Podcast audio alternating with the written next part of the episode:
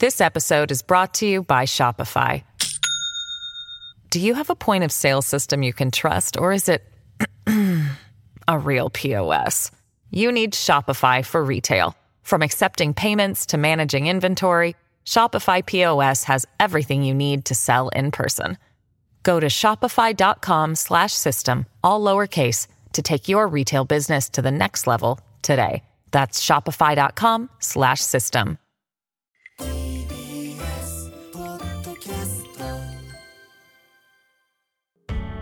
発信型ニュースプロジェクト。TBS ラディオ905-954おぎゅうえちきセッションでは本日の今年最後の日替わりコメンテーターの登場になります、ね。はい。今日はジャーナリストの北丸裕二さんの担当です。どうも。よろしくお願いします。一ヶ月のご無沙汰です。はい、そうですね。はい、えー北丸さんは北丸裕二さん、えー東京新聞であ毎日新聞で記者を務めた後東京新聞に移られ1993年にニューヨーク支局長に。96年に東京新聞を退社後はニューヨークにとどまりフリーランスのジャーナリストとして大統領選挙や差別問題を抱えるアメリカ社会について幅広く取材を続け2018年に日本に帰国。著書に愛と差別と友情と LGBTQ+, 言葉で戦うアメリカの記録と内在する私たちの正体などがあります。はい。はい。まあ、あっという間の年末ですけれども、そうですねこの年末年始はどういうふうに過ごされるんですか？今年はなんか仕事があるんで、んあの国に帰らずに北海道に帰らずにこっちにいます、あ、日本で？ええーそれで正月明けに、えーっと札幌で公演があるんで10日にまた移って、札幌行ってそれで2週間ほど向こうにいます、うん。でもあの、結構東京来るとどうですか？あの、気温とか。あの、前回ね、あの、お値段の話聞きましたけれども、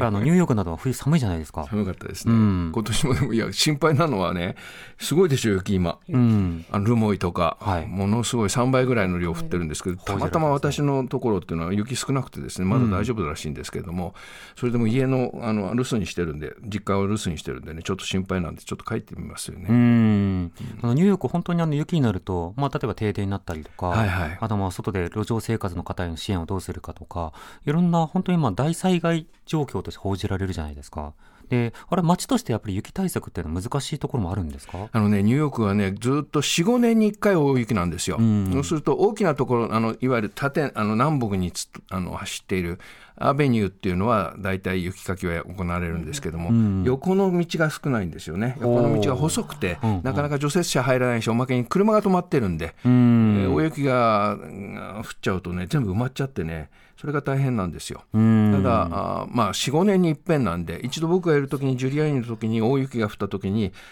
何年間分の予算を全部つぎ込んでしまったっていう話もありましたけどね、おーはい。まあ、状態としてはそんなに雪対策を真剣にやってたわけじゃないんだけども、今、気候変動だとかでものすごいやっぱり激烈な、激甚なそのきあの雪だとか、暴風だとか、それから夏は夏でまた大変でしょ、はい。でアメリカって国土が広いから、その竜巻が起こるしね、でニューヨークの方までハリケーン、昔来なかったんだけれども、上から、あ下からずっと北の方まで上がってくるような状態になってきて、でこれからやっぱり気候に対する対策っていうのは、これからずいぶん必要になるでしょうね。そうですね。もうヨーロッパでも例えば今年は熱波などによって、そうですそうですもうでもそれ言われて等しいじゃないですか、90年代の終わりぐらいから、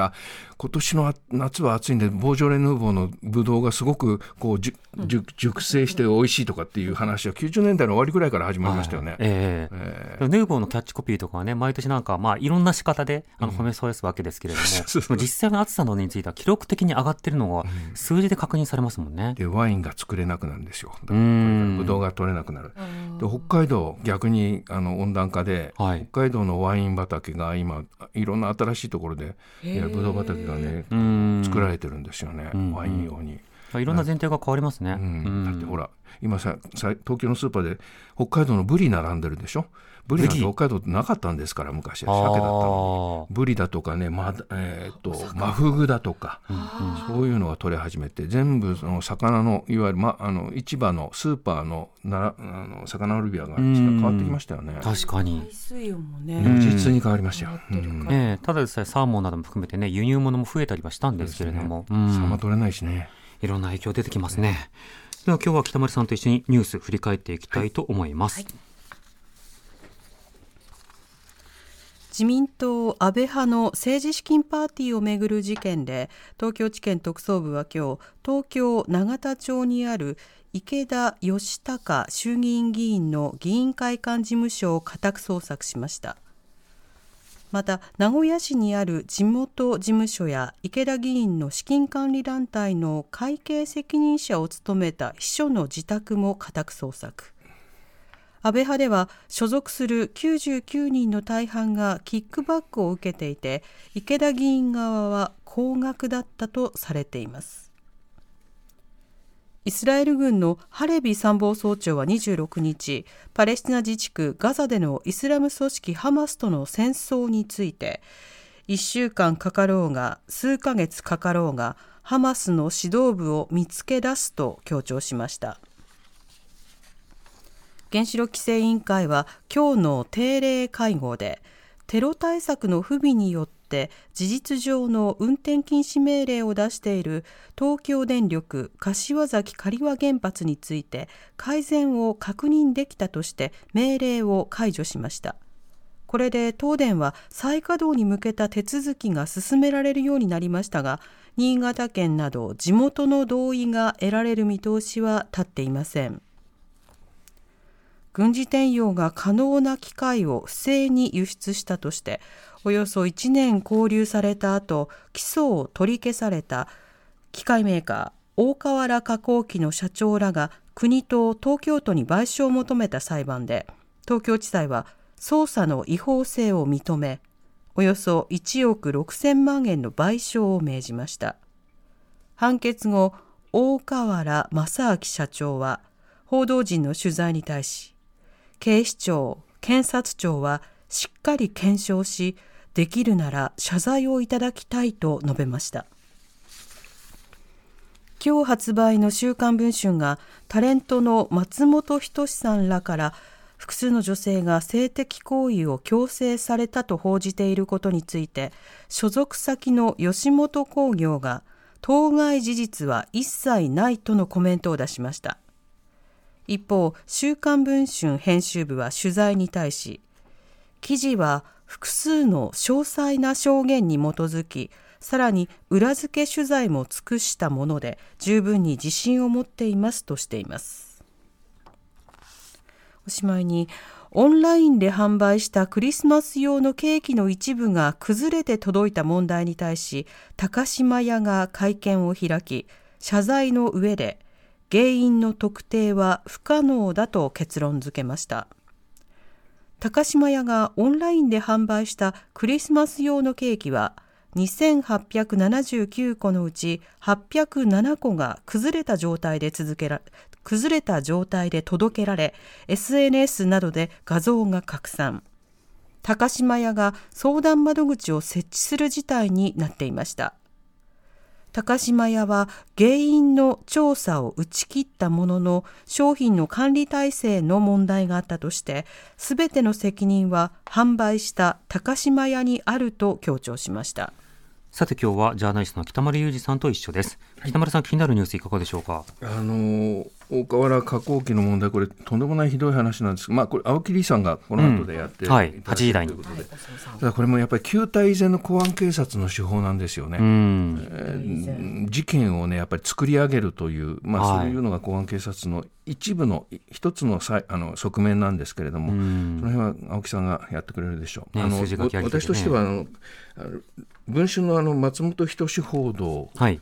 これ、年の瀬を飾る今年にふさわしいニュースだなと思ったのは何かというと、これ、ジェンダーの話なんですよね、基本的にね。はいえ。ー、でそれと五ノ井さん、あの例の、はい、えー、自衛隊の五ノ井さんへの性被害、性加害の問題っていうのがあって、うん、この2つがやっぱり今年の、つまり、この日本社会のですね、これもやっぱり旧態以前のその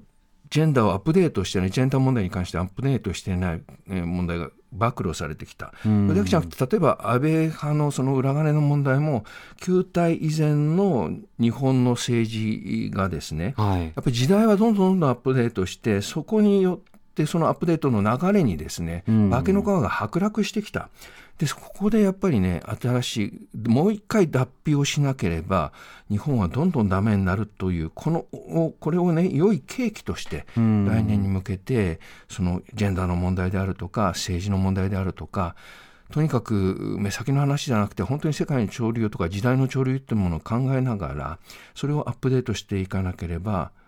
この暗黒だった30年は、なおかつ今度はどん底の30年がこの次に待ってるみたいな話になってくるんじゃないかと思いますうん。あとその人権の話として広く共有されるということ、はい、あのしばしば気になるのが、まあ、お笑いの世界もそうなんですけど、うん、メディア上で例えばハラスメントなどの話をしたときに、まあ、最近はそのコンプラが大変だとか、うん、まあ、ポリコレが大変だみたいな格好で何かこの対処しなきゃいけないことになってるからやらなきゃねっていう言い訳を出役の人がすることがしばしばあるんですね。うん。これは人権の問題で、それは配慮しなきゃいけないっていうふうに他人から指摘されるのではなく、相互にこう守っていくと同時に自分の人権も誰かから適切に守られるということの権利として主張することが必要な状況があるわけですよね。ただそれは一つ茶化すような風潮というのが一部メディア上での報道でもともとあるなということと、うん、そして今年は、まあ、例えばジャニーズ報道、はい、えー、それから宝塚、はい、まあ、こうしたものも続けて、やっぱりそのメディアがある種のハラスメント構造にこう結託してきたっていうことが指摘されているわけですね。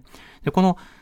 吉本の件に関しては、今、双方がまあ否定して、えーえー、あの文春の方はそれに対して自信を持っているというふうにまあ言ってい。る段階ではあるんだけれども、はい、ただあのこれまでのその吉本に関連する報道の中の、まあ、組み合わせで気になるところはそのチームとして何かそういった性的な行為というものを、まあ、斡旋するというか誘導するというか、うん、そうしたことというものが連続して報じられているけれども、うん、そのあたりは社としてどう考えているのかと。つまり個別のものが例えば性暴力と認定されるかどうか刑事事件になるかどうか、うん、これ吉本が具体的に調査する云々ということについて、まあ、後ろ向きではあるけれども、そうした組織風土などについては今の状況で健全だと考えているのかということはメディア各社もこれ求めていくと同時に、まあ、さらなる取材というのはしていってもいいと思いますよね。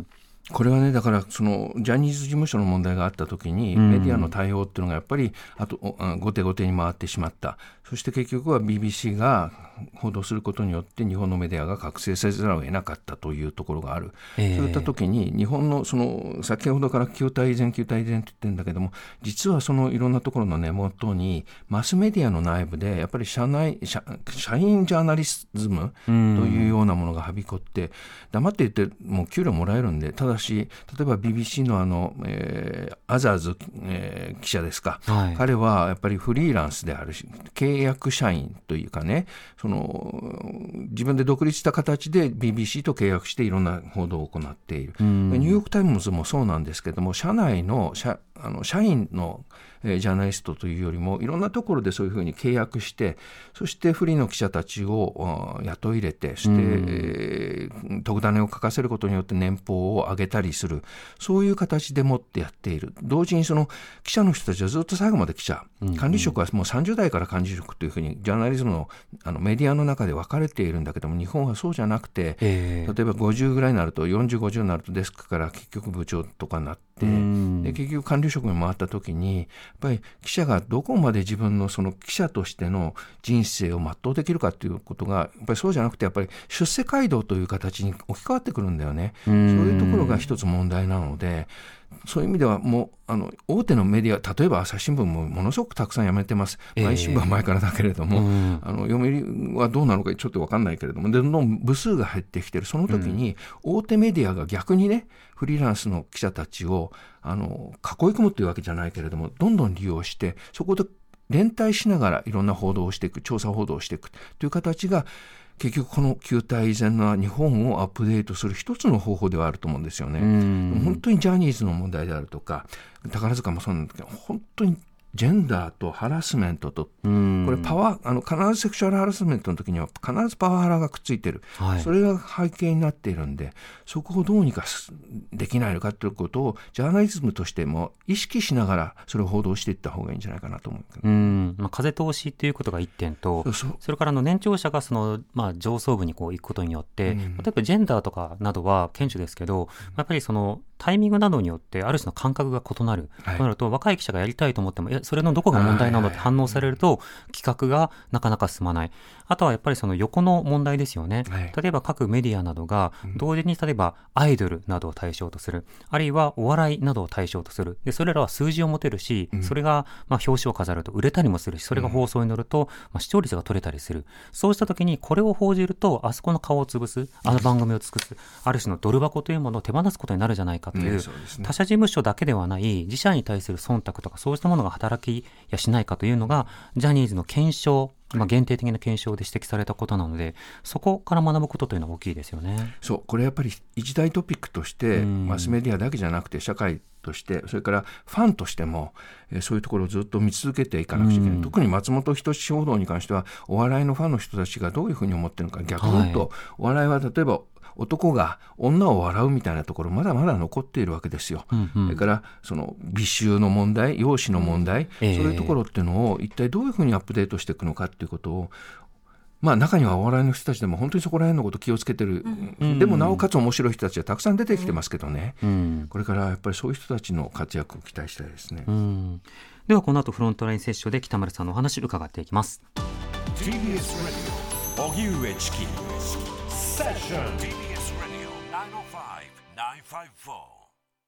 ここからはフロントラインセッション日替わりコメンテーターに今一番気になるトピックスについてお話しいただきます。今夜はジャーナリスト北丸裕二さんです。どうぞよろしくお願いします。よろしくお願いしますお願いします。さて今日のテーマは何でしょうか？えーっとねそのさっきも話しましたが安倍派の裏金の問題で、うん。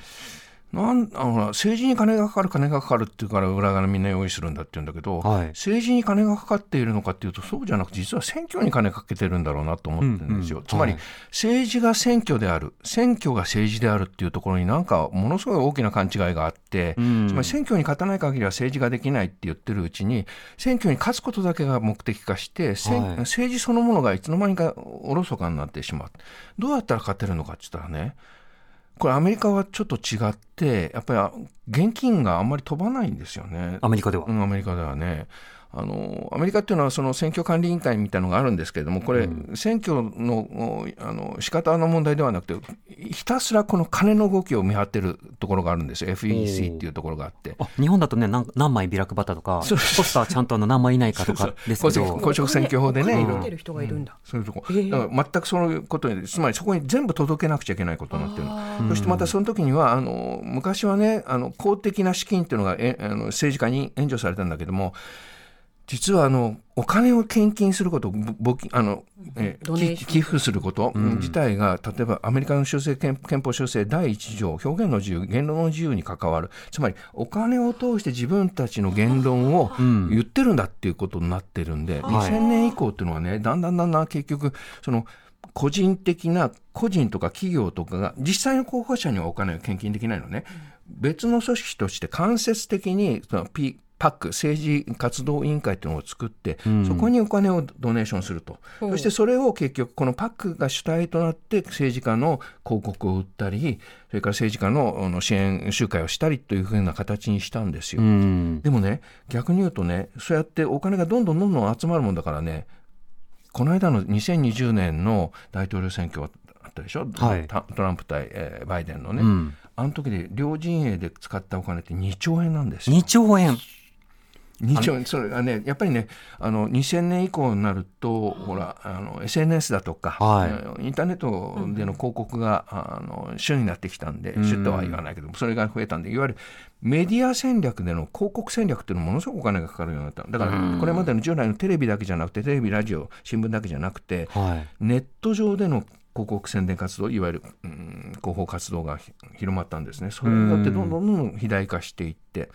でも肥大化するもんだからさっきも言ったように裏金作る必要ない。うん。いくらでもまあ表金が異常に異常なほどあるからという。そうそうそう。そしてねその表金の管理に関してもね、はい。でも寄付した時に100ドル以上のやつはね全部小切手とかそれからオンラインとか、つまりトレース可能なんですよ。うん追跡可能な金として、あの、そしてまたそれも一般に公開されてるんで、誰からドネーションあったのかっていうのこと分かるようになってる何に使ったのかも分かるようになってる。だからそういう意味では、例えば今のそのパーティー券なんていうのは現金でしょ、い現金トレースできないんですよね。そう20万以下とかはね、名前そうそう書かなくていいっていう。だからそういう形でそこら辺が違う。うんでね、アメリカの場合は例えば政治をやるときに交渉をする、それはね、例えば大統領執務室で行われるんですよ。共和党の反対者、今、バイデンだったら共和党の反対議員、反対票点あの投じるような議員の人たちを呼んで、そこであの秘密裏にかあの交渉するんだよね。どんな交渉をするかというと、うんうんその議員の選挙区の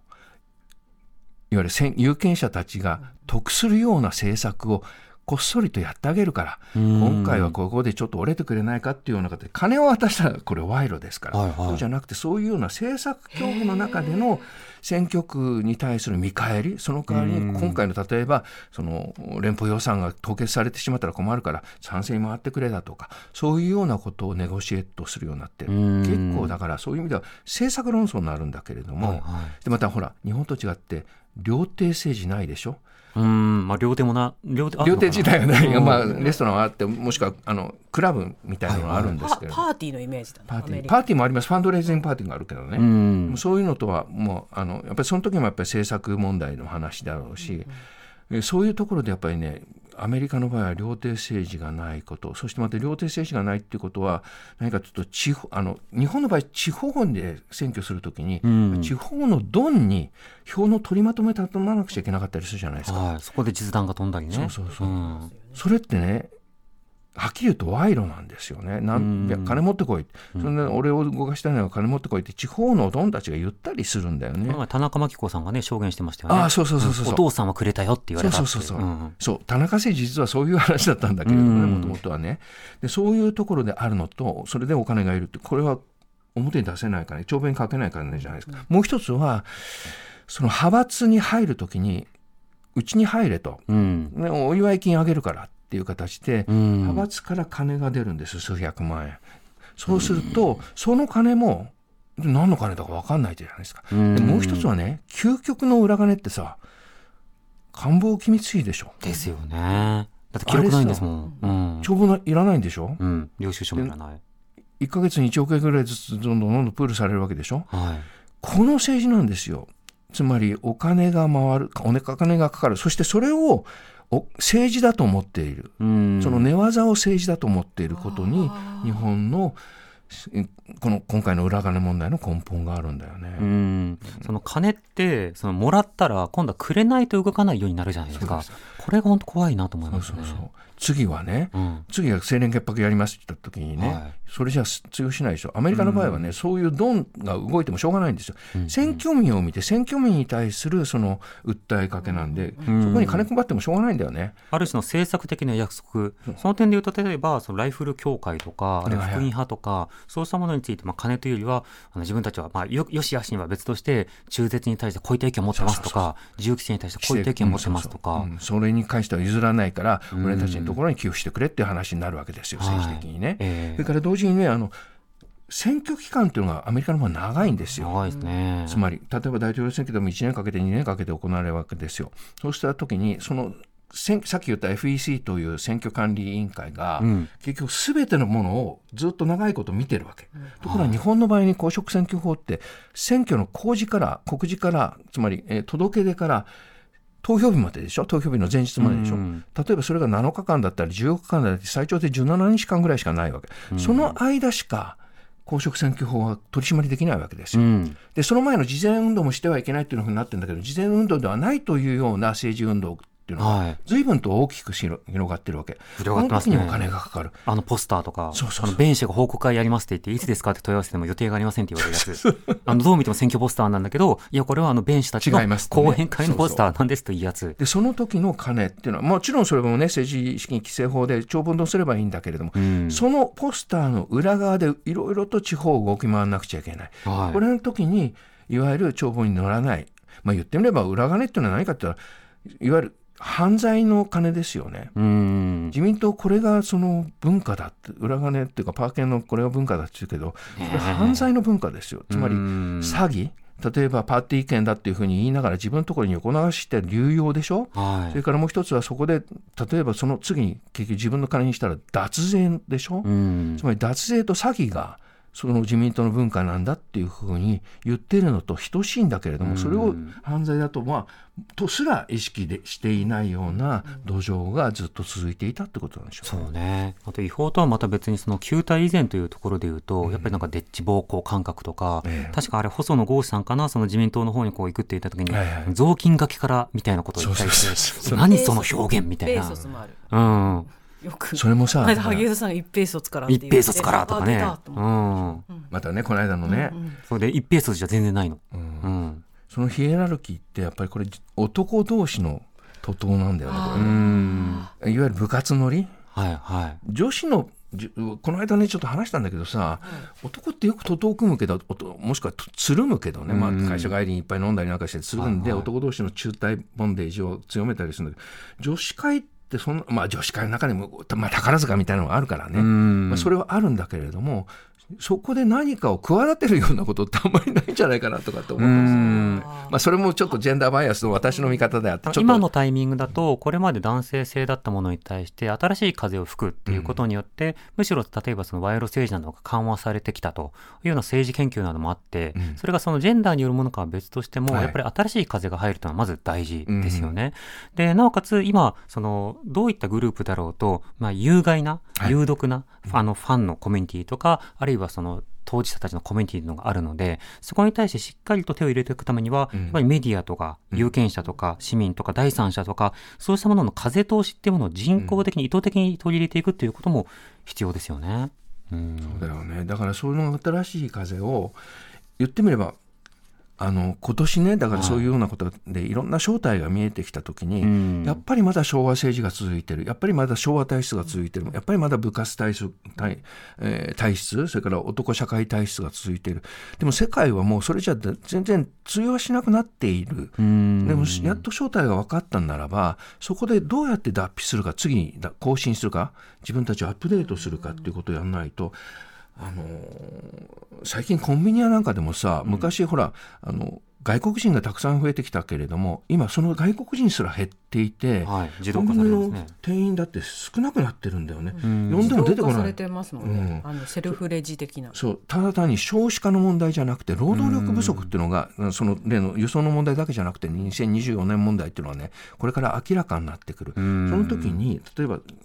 うんぜあのまあじえー技能実習生の問題であるとか、つまりその外国人差別の問題であるとかそれから労働環境が依然としてやっぱりさっき言ったヒエラルキーといじめとバッシングとそういうものにとらわれているようだったらうん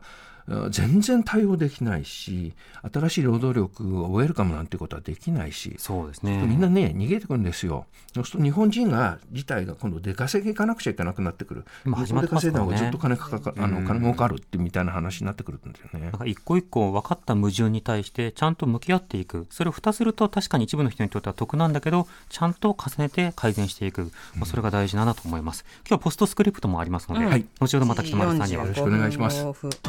TBS Radio 荻上チキセッション TBS Radio 905-954 This episode is brought to you by Shopify.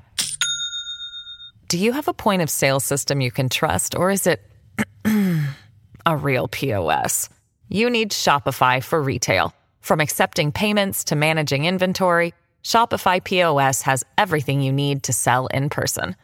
Go to shopify.com slash system, all lowercase, to take your retail business to the next level today. That's shopify.com slash system. ここからはセッションポストスクリプト。ポストスクリプトは PS、追伸のことで、コメンテーターの方から、えーリスナーの皆さんへの追伸として、今おすすめのコンテンツを語っていただきます。引き続き、今夜のゲストジャーナリスト北丸裕二さんです。よろしくお願いします。よろしくお願いします、はお願いします。さて、どんなコンテンツがあるんですか？えっとね実はあのこれからなんですけど来年2月の11日から2週間にわたって東京芸術劇場これよ、あの池袋なんですが、はい。行われる劇があるんですよ劇が？翻訳劇なんですけれど、はい。なんと6時間半あるんです。6時間半？舞台がね？一一部二部と分かれていて、うんで6時間半とか7時間っていうとあの思い出すのは1993年に、えー上演されたあの「エンジェルズ・イン・アメリカ」というブロードウェイでね、んやった、まあ、あやつがあってこれもエイズのおお芝居だったんですけれども、はいまあ93年94年っていうと一番エイズのひどい時うん。でまだあのカクテル療法が見つかっていないんでどんどんどんどん人が死んでいって僕の周りでもいろんな人が死んでいった時代だったんですけれどもでそれを見た時の衝撃っていうのはやっぱりものすごかったでもあの頃はやっぱりエイズが自分自身の問題として行われていた、うん。えー感じられていた今回のこの2月に行われるのはインヘリタンスというやっぱりこれもあのイギリスから始まってブロードウェイで行われた1920あ1900じゃない2019年かうん。18年19年にえー公開された僕があのニューヨークから帰ってきてしまって、でこれを見れなかったんですよつまり。ほうほうほう。でブロードウェイでは。で見逃していたんだけれどもこれを今度あの早船さんという方が翻訳の女の方なんですが、佳子さんという方なの、まあ、まだお若い方なんだけどよく訳したなと思うぐらい長いんだ。うん。でしでおまけにここを、えーまた役者の人たちも覚えることが多いでしょ。こん。れ何かっていうと実はインヘリタンスっていうのはあのインヘリット相続するとか、伝えるとか後に伝える継承だとかっていう意味なんですけども、はい。まあ、インヘリタンス継承というふうな題名ついてるんですけどあの時代にエイズが切実で社会問題となって文化も変わったっていうその話をですね今の若い人たち分かんない。やっぱりもうすでに忘れてしまってもう30年経った。93年からだとね。まあ今ね、治療可能な病気っていう認識ですからうね。ん。まあ、80年代から始まって95、6年までは結局死の病だった。それをいかに切実だったかっていうことをみんなもうすでに忘れてしまってるってことで、うん。もう一度その2010えじゃあ2018年の時を、えー戻してつまり2015年からそう2015年から18年かその辺のあたりを舞台にしてニューヨークの北側の郊外のお場所をあの、えー舞台にしてですねニューヨークとねその郊外の場所を舞台にしてあのもう一度そこの辺の世代間のギャップをねどうやって埋められるかそれをその理屈ではなくて物語として埋めていく。でそこに登場するのは60代の、えーゲイのカップル。それから30代、まあ、40近いカップル。それから20代の若者たち。あの僕あの今年の初めに、えーある大学で、えーそのいろんな講演をしてジェンダーの話だとかセクシュアリティの話だとかしてエイズの話もやった時に、うん。そこの20歳、21歳の大学生たちが講演の後でやってきて、エイズにそんな社会的文化的な意味があったことを知りませんでしたと。高校の時に習ったのは、どうやったらこれを防げるか、感染しないで済むか、えーキスしても大丈夫だよとかね、蚊に刺されても大丈夫だよっていうことぐらいしか教わらなかった。エイズが世界に与えた、その歴史的な背景、もしくは歴史的な戦い、そういうものを教わらなかったんだけれども、っていうふうに言っていた。つまりエイズは日本の中で特にねいわゆるスキャンダルとしてセックスにまつわるスキャンダルとしてしか語り継がれていない。うん。アメリカももちろんそういうところはあったけれどもでもいつの間にかアメリカは85年のロック・ハドソンの死によって人事だったことが自分に関係することなんだっていうことに気づき始めて、はい。社会が総動員してエイズと立ち向かってそれを結局大義名分としてゲイたちのカムアウトが始まって、そうするとゲイたちゲイレズビアンの人たちっていうのがものすごく身近な存在として情報を人々の情報をアップデートしてあの別にセックスの化け物じゃないじゃないっていうような話になって結局それが同性婚までつながるわけですよね。それから10年後の、20年後の2015年のね。そういう営みっていうのがそれでもやっぱり2000今の時代になってくると薄れてきただからもう一度それを語り直そうということであの熊林さんという演出家の方がこれをピックアップしてはい。でやろうっていうふうに決めて、うんえー笹井英介さん、それとか山地和あの和弘さんだとかそのベテラン勢と同時にあの主役がね福士誠司君なんですよ。うん。でそれで、見たい。うん、お尻痛くなるかもしれないけど、ね、6時間半座りっぱなしですからね。でこれをね、うん、そしてあの時代をね遡ってこれねもともとあの E.M. フォスターの「はい、ハワゼンド」というその小説がの骨組みをね利用しているんですけど、うん、登場してくるんです実は。モーガン。E.M. フォスターでエドワード・モーガン・フォースターなんですけども、はい、モーガンという名前で、えー、もう一度その現代にお見返り、未来にも飛んで、そこでその僕たちにいろんなことを語り継ぐ。えー、いわゆるあの狂言回しみたいなことで、その出演者たちに語り継ぐ。でまた出演者たちもその葛藤まあ、まあ、惚れた晴れたそれから別れたっていうような愛憎劇を通じながらもしてまた同時にほら2015年から18年というとオバマからトランプに移る時なんですよ。トランプとおぼしきその政治論争の話も出てくる。はい、でその中で結局それでもあのゲイたちがもう一度今もやっぱり感染するんだよね。そうするとそこでどうやって救われていくのかっていうことでまああのばらしてしまうとある家をあの相続してその家でシェルターみたいにしてエイズの,、あの患者さんたちだとか陽性者たちを結局できやケアすると。でそこに登場してくるのがエンジェルズ・イン・アメリカでエンジェルになった浅見玲さんいたじゃないですか、はい、浅見玲さんが最後のところに登場してくるんだよね。これこのこの この家すごいね。でしょそういうようなねなんかこうダイナミズムっていうのがですよね。で6時間半でしょ？でこの間ね、ね、あの実はあのそのエイズの時代であるとかそのオバマからトランプに変わる時代の話っていうのをちょっとしてしてくれませんかって僕呼ばれて、うん、その制作者だけじゃなくてその俳優の人たち福士君たちと、はい、えー、笹井さんともお会いして、うんうん、でそこでその話を1時間ちょっとあのどういう時代だったのかみんながどういうふうにして泣いていたのか戦っていたのかっていう話をさせてもらったんですよ。でそうするとやっぱり俳優の人たちも若いあのね実にあの新原大輔君っていうのかな新人の方なのかな、はい、若い23歳ぐらいの方なんだけども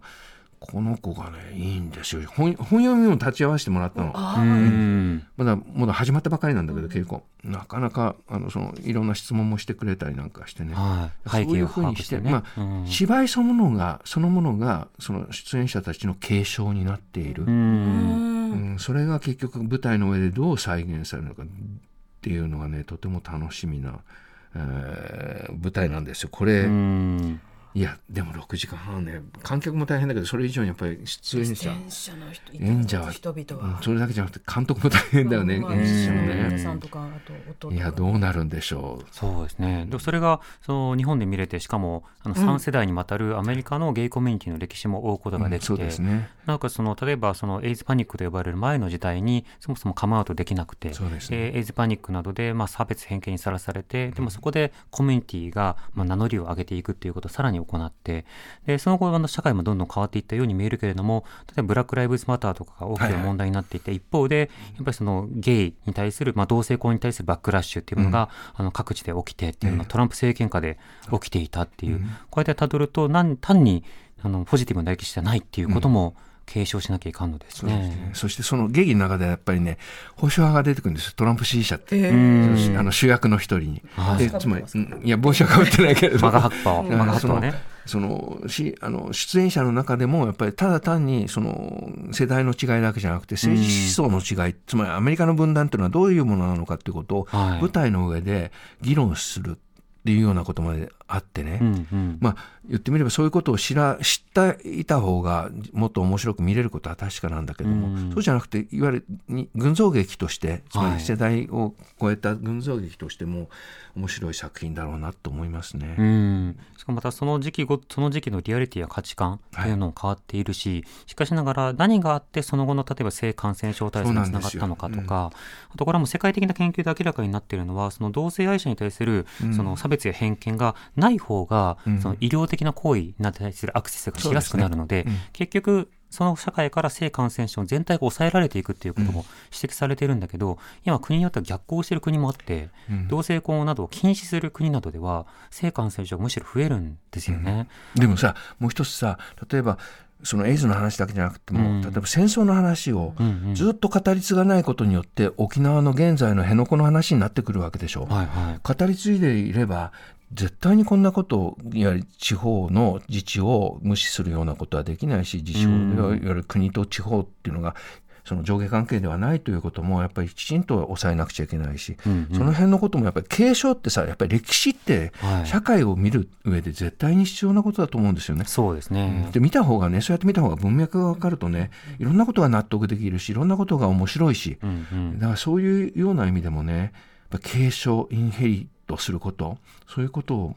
考え直す機会にやっぱり今年はね、うん。いろんなことの正体が分かってきた時にねねしたいですねうんアップデートしていかなくちゃいけないなと思いますね。まあ、3世代劇というのは、はいまあ、ドラマの作りとして、まあ、一つのメソッド、うんあの方法にはなっているけれどもこれだけの対策でなおかつ濃厚なはいその証言などが継承できる機会というのは確かになかなかないですもんね。ということでこれが、紹介しました。東京に出るんですよ。えー池袋東京劇場。東京芸術劇場、はい、えープレイハウス。2月11日からです。うん。ウエストエンドに行かずとも東京で見られる。はい。舞台、イン大ヘリ変ですタン。何時から何時なのかによって私が行けるのかどうかも分かるん6ですけど。時間という時間の幅の 取り方。あの午後11時からあ午後1 1時から日でじゃななくてもいいんですもんね。一日で上下分かれてる上下でね。上下ではいはい。取れる日で、そうそうそうそう。ただチケットが抑えられるかも含めて皆さん、うん。あの頑張ってください。はい、で見た人は語り継いでそうですね。聞かせてください。感想。えー舞台インヘリタンスは2が来年2024年ですね。2月11日から24日まで池袋東京芸術劇場プレイハウスで上演されます。素敵な箱ですよ。こちらもね。はい、えー今日は北丸裕二さんにお話を伺いました。北丸さん、どうもありがとうございます今年もありがとうございました。来年もどうぞよろしくお願いいたします。はい、北丸裕二さんでした。TBS Radio 荻上チキセッション TBS Radio 905-954